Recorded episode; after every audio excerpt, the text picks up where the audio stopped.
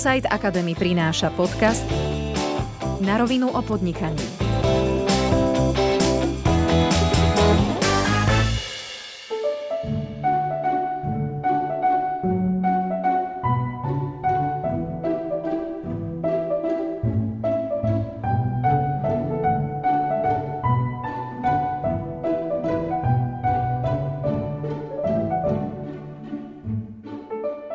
Podnikateľskom prostredí sa pohybuje množstvo šikovných žien. Dnes jednu z nich privítame medzi nami. Mária Friedmanová vyštudovala bilingválne gymnázium v Košiciach. Absolvovala trojročné bakalárske štúdium sociálnej antropológie a genetiky na univerzite v Oxforde. Pokračovala magisterským štúdiom a získala doktorát z psychológie. Skúmala porozumenie a dekodovanie jazyka. Počas štúdia založila letnú akadémiu Discover, ktorá pomáha stredoškolákom rozvíjať kritické myslenie. Takmer 4 roky pracovala ako výskumníčka Google v Curychu a angažuje sa v neziskovej organizácii Nevypust dušu, ktorá bojuje proti mýtom o duševnom zdraví. To je len krátky profil dnešného hostia a tým je Maroška Friedmanová. Vítaj. Ďakujem, ahoj Erik. Z tohto profilu, len tak krátkosti, keď som si ho prečítal, mne sa trošku zatočila hlava, lebo príde mi to ako sen veľa ľudí, že niečo také v tak krátkom čase sa dá stihnúť a ja som veľmi rád, že máme aspoň jednu spoločnú vec a to je tá úplne štartovacia, čo je vlastne štúdium na GIAKu, bilingválne gymnázium. A tam sa niekde naše cesty rozišli a ty si potom odišla do sveta, tak ja by som bol veľmi rád, keby si nám predstavila to, ako si sa vlastne dostala z GIAKu cez Oxford, cez Silicon Valley až do Curychu, kde si vlastne pracovala v Google. Takže ja som študovala na tom našom bilingválnom gymnáziu v Košiciach, na Mosta Komenského. A, a potom som si tak vymyslela, že chcem ísť študovať na Oxford, a, lebo tam mali taký odbor, ktorý sa mi veľmi páčil a ten sa nedal študovať vlastne nikde v Československu a to bola práve tá kombinácia ako keby antropológie, sociológie, genetiky a biológie. A, no a mne sa to nepodarilo na prvý krát. Ja som sa vlastne na Oxford hlásila dvakrát a dostala som sa tam až na druhý krát. No a dokonca tie prvé príjmačky som dosť pokazila, by som povedala. A, ale vlastne to bolo uh, veľmi dobré, lebo ja som si na tých pokazených príjmačkách uvedomila, že čo neviem a na čo som teda nevedela reagovať a čo by som si potrebovala doplniť na ten budúci rok, keď teda ja som si povedala, že to vyskúšam trikrát. A mala, mala si nejaké špeciálne takže, kurzy? Nie, nemala som kurzy žiadne špeciálne, skôr som si uvedomila témy, o ktorých neviem dosť, ktoré sa mm. ma mhm. na tých prvých pohovoroch pýtali. A potom som si vlastne nakúpila knižky, ktoré som si čítala počas toho ďalšieho roka, že pozrela som sa na, na to, že aký majú odporúčaný reading list, takže zoznam kníh do prvého ročníka na ten odbor, čo som chcela, a tak som si nejak tak vytipovala nejakých 6 z antropológie, z biológie, z evolučnej biológie a tak. A tie som si nakúpila a tie som akože čítala. No v podstate to urobilo všetok ten rozdiel na, na ten rok ďalší. Takže ak by som sa chcel dostať na Oxford, stačí nejaké samoštúdium a alebo tebe stačilo, hej? No, mne stačilo, ale to je ťažko povedať, lebo um, akože mne stačilo preto, lebo napríklad na tej našej škole som mala možnosť sa naučiť dobre po anglicky už predtým. Mm-hmm. A, takže to nie je úplné samoštúdium. A, ale tie knižky pre mňa urobili veľmi veľký rozdiel aj tým spôsobom, akým boli napísané. A ja som ešte potom vlastne sa aj mm, pozerala po internete vtedy na nejaké diskusné fóra, kde sa rozprávali ľudia čo sa tiež hlásili na Oxford a stierali tam, že aké otázky sa ich pýtali.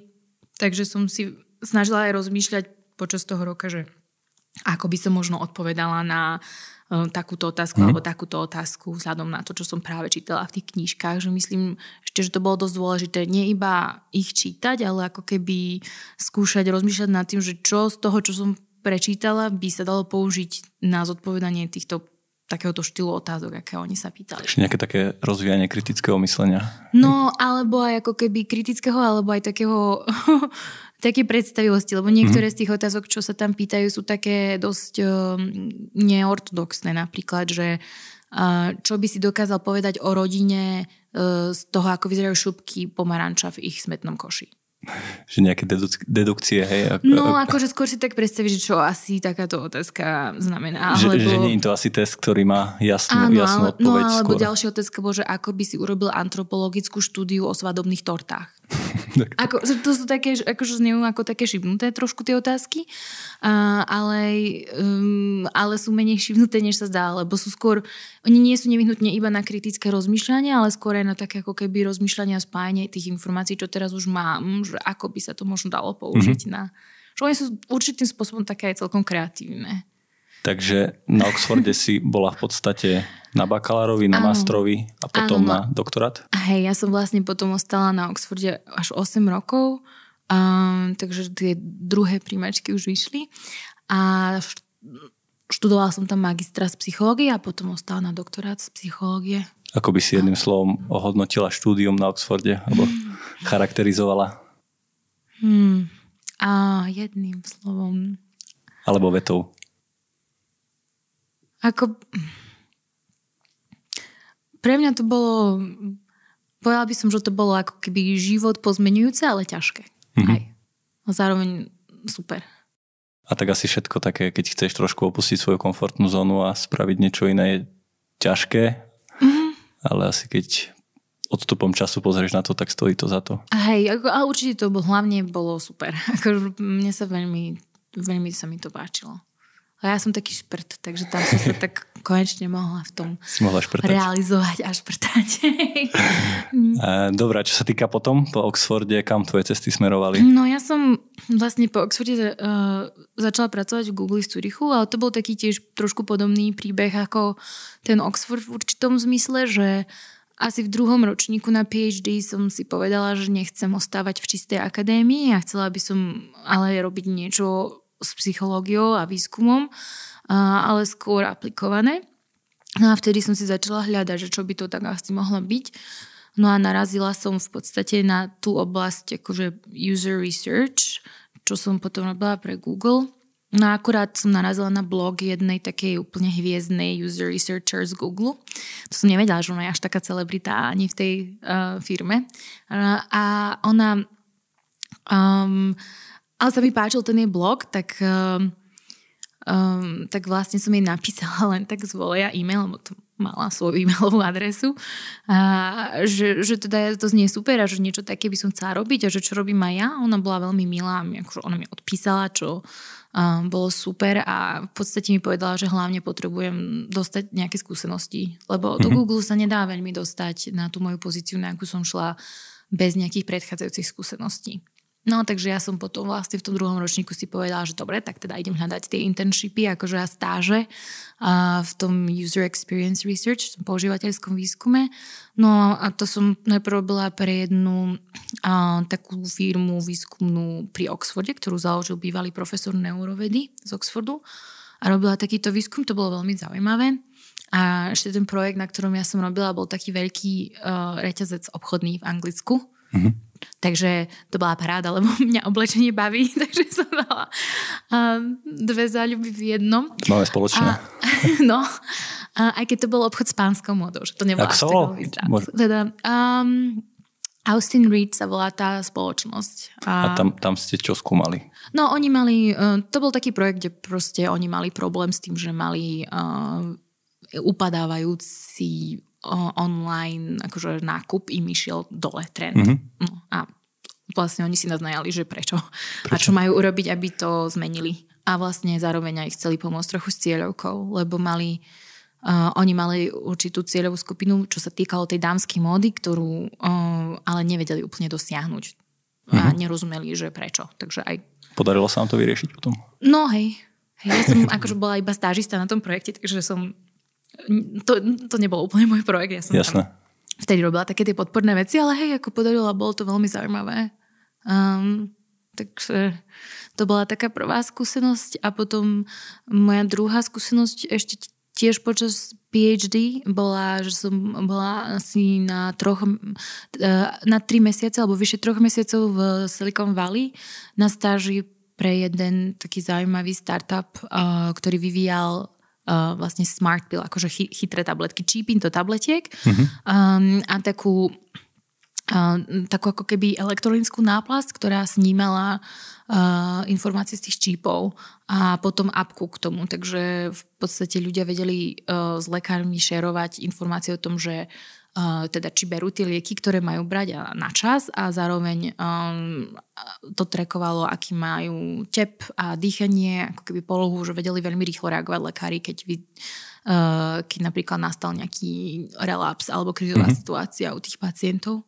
No, takže pre túto firmu som robila vlastne v Silicon Valley. No a potom som... Um, medzi tým som sa snažila dostať aj do Google na stáž, ale to sa mi nepodarilo nikdy ako študentke. Um, ale zvykla som im tak občas napísať.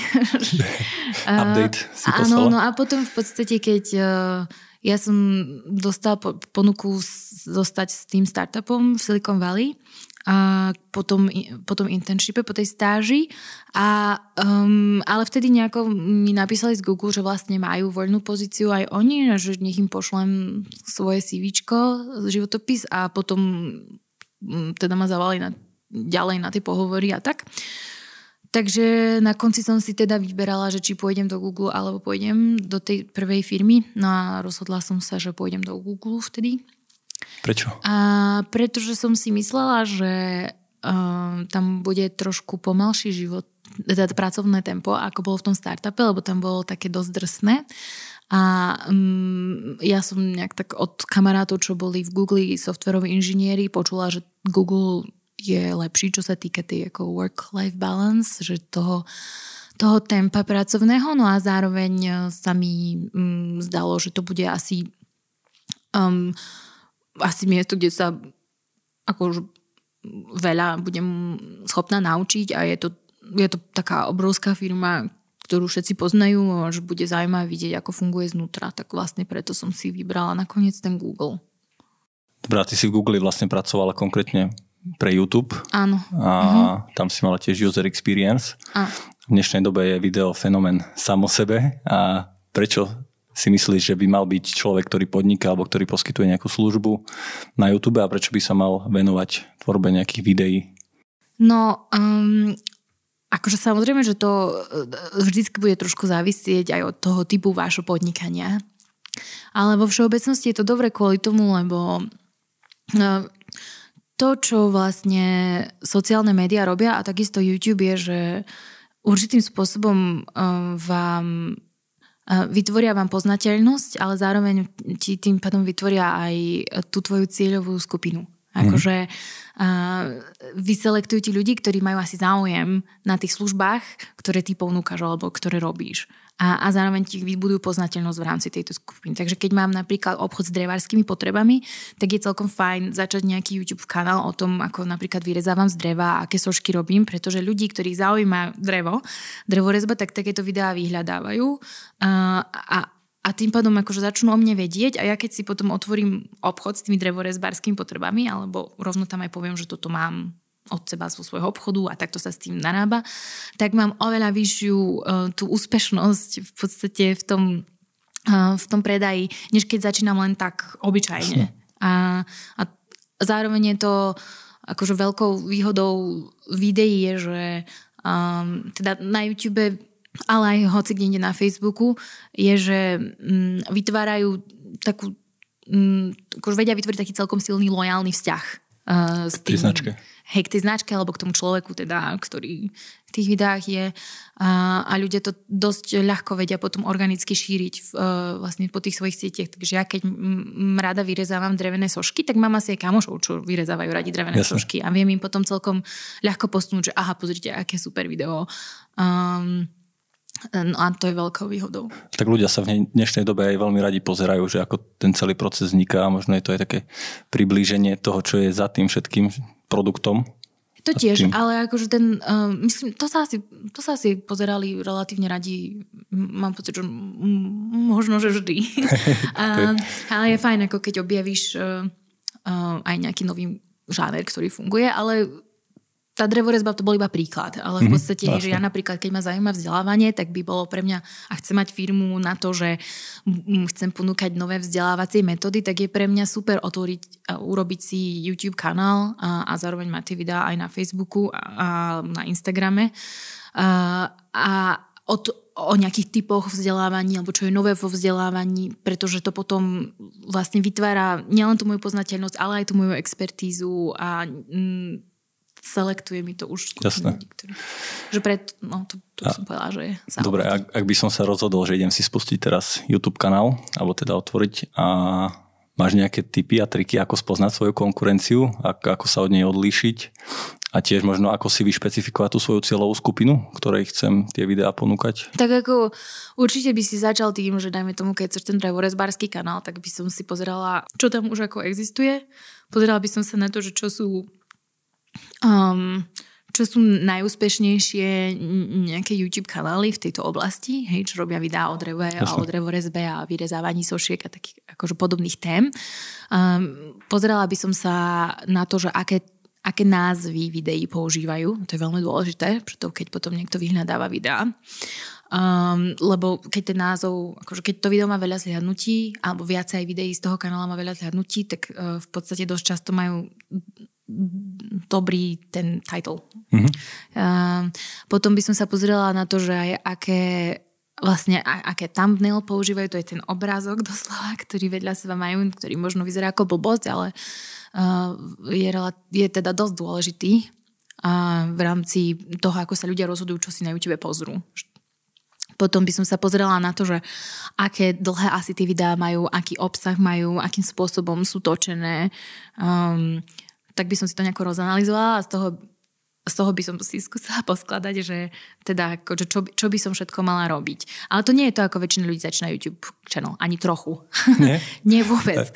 Vôbec. Uh, lebo veľa, veľa ľudí to začína skôr s tým, že proste oni niečo radi robia a to je nejaký taký nejaký akože hobby a vášeň a možno majú nejaký štýl prezentácie, ktorý sa im zdá cool, alebo sa nejako s tým hrajú a v podstate idú do toho iba, iba takto. Že nerobia si takýto, takýto prieskum, ako ja som tu opísala. Uh, to, to je veľmi, veľmi málo uh, ľudí, ktorí začínajú ten ale kanál. Tak nie je to ale ja by som spraviť. to robila takto. A ok, potom by som sa zamyslela aj nad tým, že presne tak, že ako to baví mňa a tak, ale spojila by som si určite ho aj s takouto nejakou analýzou, ako som tu teraz povedala. My sme sa v minulom blogu presne bavili o blogoch, ako, ako dávať názvy blogom a mm-hmm. tiež sú nejaké tooly, myslím si, že aj YouTube má taký tool, čo sa týka keywordov, že ako si, ktoré sú najviac hľadané slova na YouTube a podľa toho sa tiež možno človek vie rozhodnúť v tej danej oblasti, aký názov potom zvoliť toho videa.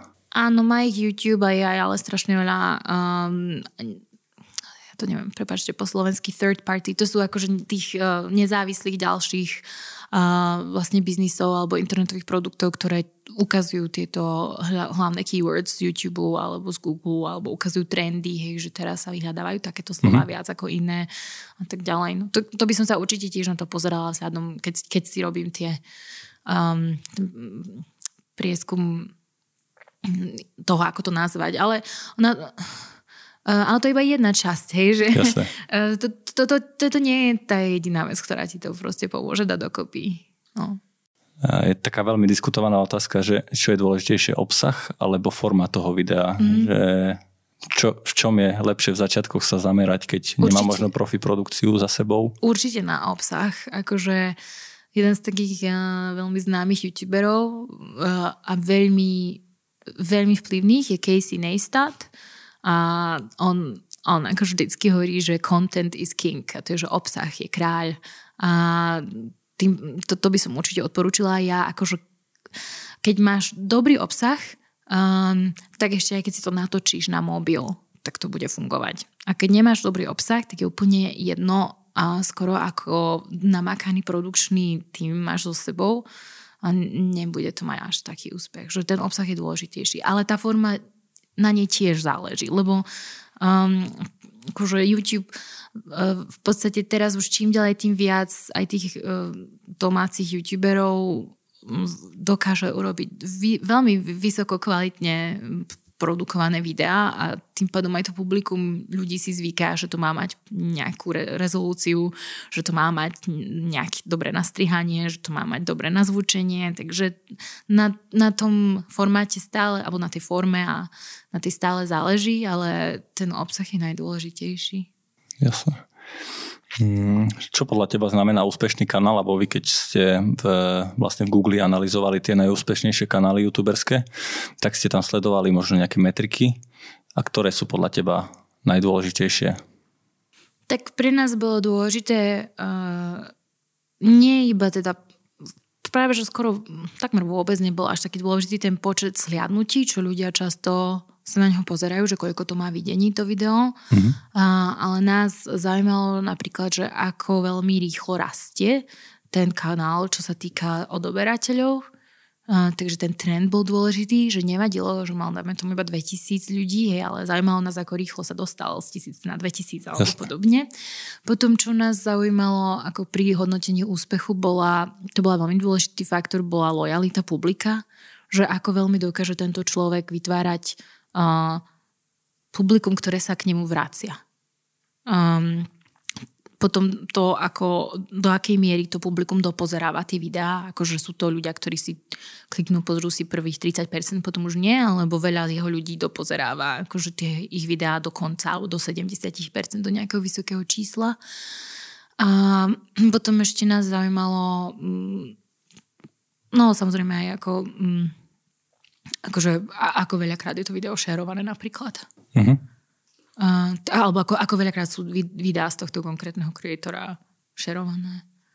Uh. Takže keď to tak vezmem, že konkrétne, že do pozerateľnosť nad 70%. A to som len tak tresla, hej. Tresla, hej že... Áno, ja neviem, ne... alebo toto, sa, toto veľmi záleží aj od, ako keby od žánru a od krajiny a od um, na YouTube je strašne veľa vecí a akože inú hranicu budú, napríklad tieto dopozerateľnosti budú mať, ja neviem, prank videá, hej, akože také tie vtipkárske a, a inú budú mať napríklad e, videá na cvičenie, hej, ale a inú budú mať uh, spevácké videá, akože ľudia, keď hrajú na gitaru, majú cover verzie a podobné veci. Takže toto všetko veľmi záleží od toho, že uh, vlastne v akom žánri a formáte ty sa pohybuješ a aj od trhu. Mm-hmm. A na to my sme da, prihľadali v Google na tieto eh, aspekty. Nedá sa porovnávať napríklad gamer s eh, niekým, kto robí uh, cooking videá, akože videá na varení, o varení. Čo bol taký najúspešnejší segment, v ktorom... To sa nedá úplne takto povedať. Akože najväčší segment sú asi vlogy. Mm-hmm. Asi no, je tu na, a na gaming. Aj gaming, hej. A ono to často sa ako keby spolu, hej, že proste hrajú ľudia hry a medzi to komentujú, ako hrajú hry, tak to je veľmi, to je obrovský segment, to bol náš aj kráľ PewDiePie, akože YouTubeový, ale zároveň vlogy. Mm-hmm. Také, ako robí sci napríklad na Slovensku, tak toto je takýto, tiež taký formát, ktorý uh, je veľmi veľký. A potom sú ešte veľmi veľkým formátom m, tie um, beauty tutorials, akože tie make-up, make-up artistky. Hej. Mm-hmm. Eh, ja som sa tak naposledy bavil s jednou pani, ona mala dvoch synov eh, vo veku 10 a 15 rokov, keď si dobre pamätám, že jej deti chcú byť, jeden chcel byť reseller, čo je v podstate nákup a predaj e, oblečenia a topánok v dnešnej dobe sú sneakers a Supreme veci mm-hmm. a mhm. tieto e, veľmi populárne a ľudia robia to, že nakupujú a predávajú to potom za draho, takže to bola taká jedna špecifická skupina, čo chcel byť a druhý chcel byť youtuber. Mm-hmm. Myslím si, že taký trend e, je aj častokrát medzi, medzi tínejdžermi. A vieš povedať, ako tí youtuberi zarábajú peniaze na YouTube? Alebo keď sa chcem stať youtuberom, čo ma čaká? Že z čoho, jak to viem monetizovať celé? Hej, jasné. A, a v amerických dátach si pamätám, že sme videli, že vlastne youtuber bola dokonca možno, že aj prvá alebo druhá pozícia v tom, že čo chcú americkí tínedžeri byť, keď vyrastú, alebo deti. My sme chceli byť kozmonauti a Takže hej, hej. A jednoznačne to nabralo na, na dôležitosti ako budúca kariéra pre generáciu Z. Um, no, ako YouTube funguje uh, v podstate trošku ako show business, alebo akýkoľvek show business. Hej, že um, je tam je veľa ľudí, ktorí napríklad chcú robiť hudbu, ale je veľmi málo tých akože hudobných hviezd. A tie, ktoré už sú potom hudobné hviezdy, tak tie zarábajú obrovské peniaze, kráľovsky, ale je tam strašne veľké množstvo tých ľudí, ktorí sa tam snaží dostať hore a uh, musia popri tom robiť uh, proste všetky možných čašníkov a upratovačov, pretože z toho, čo majú radi, sa vyžiť nedá. A YouTube, YouTube je dosť podobný, že YouTube pre ľudí, ktorým sa už ako podarí podstate ten kanál odštartovať a mať Väčšinou je to, záleží zase na, veľmi záleží na trhu a na to, v akom jazyku ho máš a aká si krajina, ale dajme tomu, že od nejakých 100 tisíc odoberateľov sa už dá YouTube akože robiť ako job v podstate. Um, ale um, ten spôsob, akým sa tam zarába je, že uh, Jeden typ príjmu sú v podstate tie reklamy, ktoré pozeráš. Z nich ide, myslím, že 60% alebo nejak tak um, uh, tomu youtuberovi. Uh, ale to je relatívne malý objem uh, peňazí. Z toho úplne by nevyžili, takže vlastne ich hlavným spôsobom zarábania peňazí sú um, brand deals, to je spolupráca s rozličnými značkami, ktoré sa nejakým spôsobom dotýkajú tej oblasti, ktorú tí ľudia robia. A, a toto často je v podstate ich hlavný príjem. Že keď cvičím, tak proste kontaktuje ma nejaká firma, ktorá vyrába, dajme tomu, pomôcky na cvičenie a ja ich proste buď propagujem v tom svojom videu, alebo ich začnem používať v tých svojich videách a tak. No a oni mi za to zaplatia. A, a potom ďalší spôsob, ako zarábajú, je, že um, robia akcie v, v reálnom živote. Hej, že teda keď napríklad som slávny youtuber, čo cvičí, tak proste viem dávať hodiny cvičenia tiež, akože v nejakých, dajme tomu, drahých gymoch alebo robiť eventy okolo toho, čo robím. A ďalší spôsob, ako zarábajú, je merch, merchandise, že teda ja e, na základe toho, že som známy z YouTube, tak o, o cvičení potom vydám spoplatnenú nejakú, dajme tú knihu, alebo urobím nejakú platenú, nejaké platené videá o cvičení, ktoré si môžeš kúpiť, alebo budem ponúkať trénerské služby, alebo niečo takéto. A a, alebo teda, a potom ešte mám ten merch, že budem vyrábať, ja neviem, trička a mikiny a fľašky s mojimi obrázkami na doplnky. A potom ešte ďalší spôsob, uh, ako um, zarábajú peniaze, je v podstate cez crowdfunding.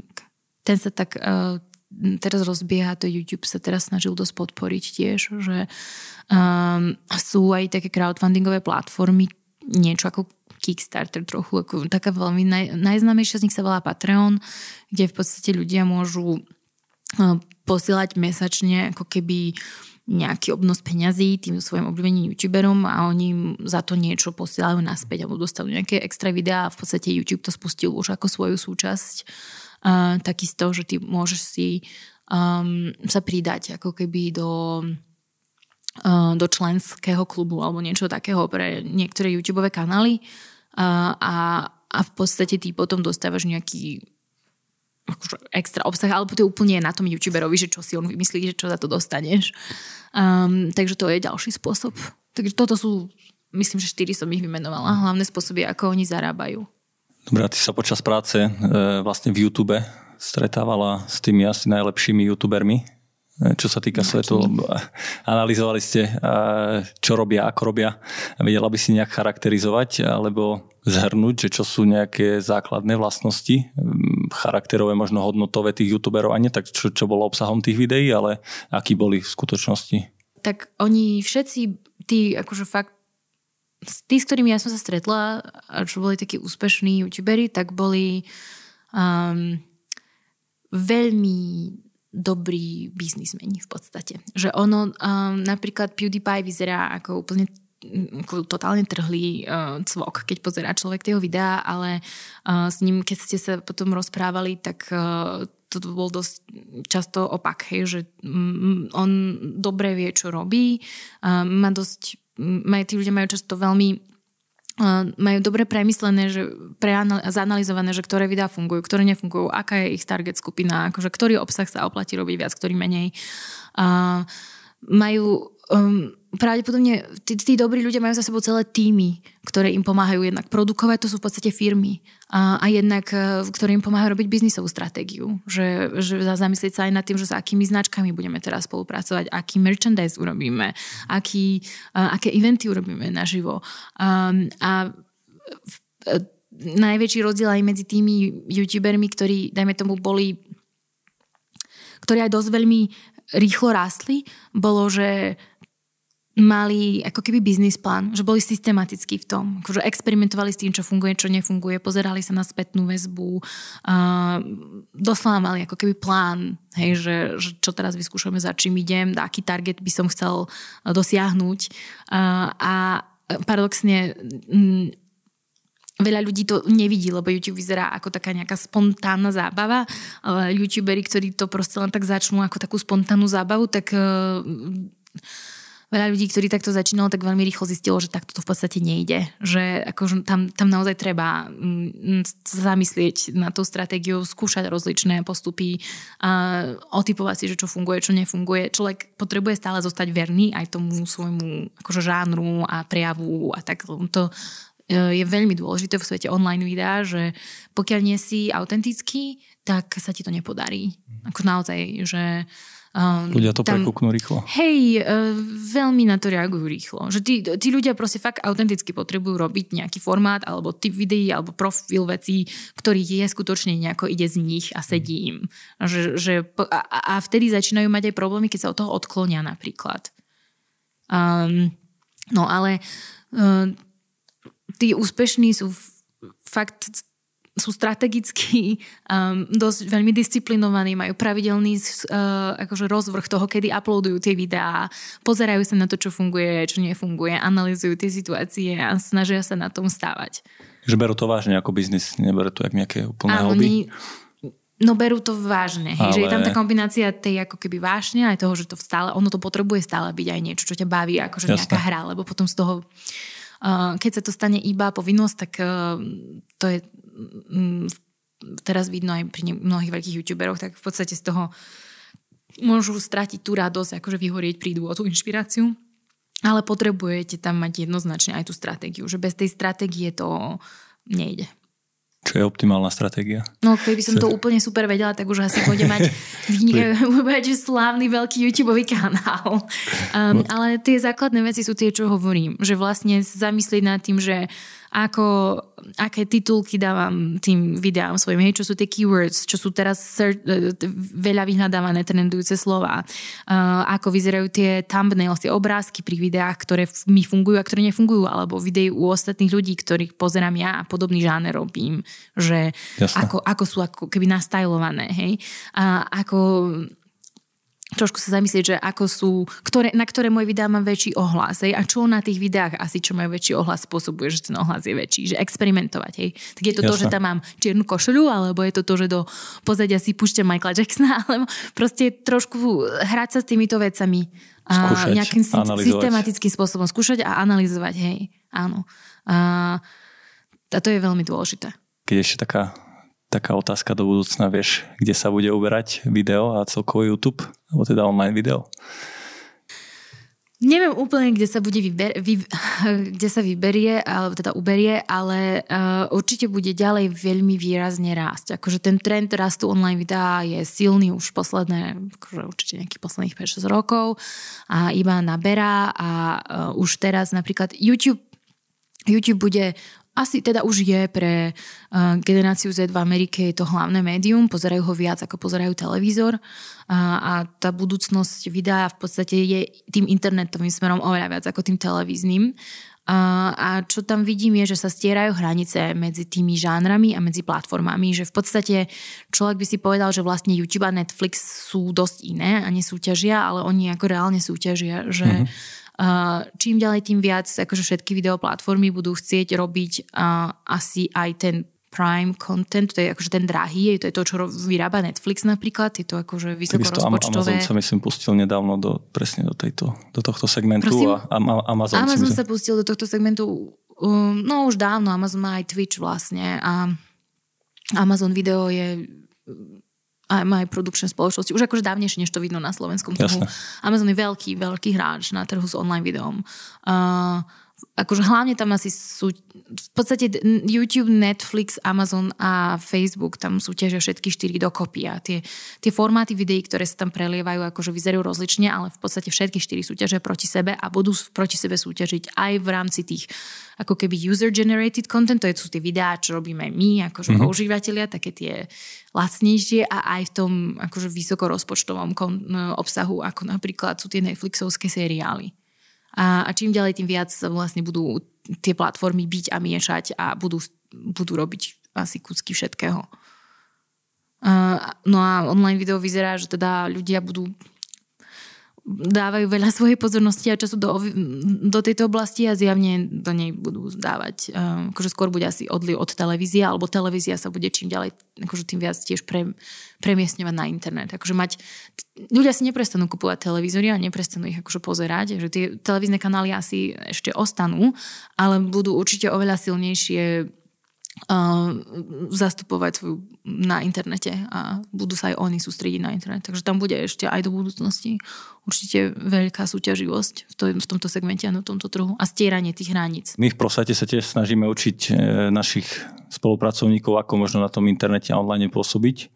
A ak by si vedela dať nejaké odporúčanie, lebo ja častokrát mám taký názor alebo skúsenosť, že ak vidím nejakého finančného poradcu, často je to video zamerané na silnú motiváciu a ide meniť svet v podstate. Čo by si možno odporúčila e, v tomto segmente, alebo dajme tomu, ak som realitný maklér, alebo poskytujem inú službu, že čo môže byť rozhodujúce No keď chcem použiť ako keby svoje sociálne siete na, na budovanie nejakej svojej značky a poznateľnosti, to je to, čo sa pýtaš? Mm-hmm. Rozumiem dobre, a, hej? Áno, ako využiť YouTube, alebo teda video celkovo? Um, tak tam to vždycky potrebuje byť uh, spojené s nejakou akože čo je tá hodnota, ktorú ty ideš ponúknuť. Hej?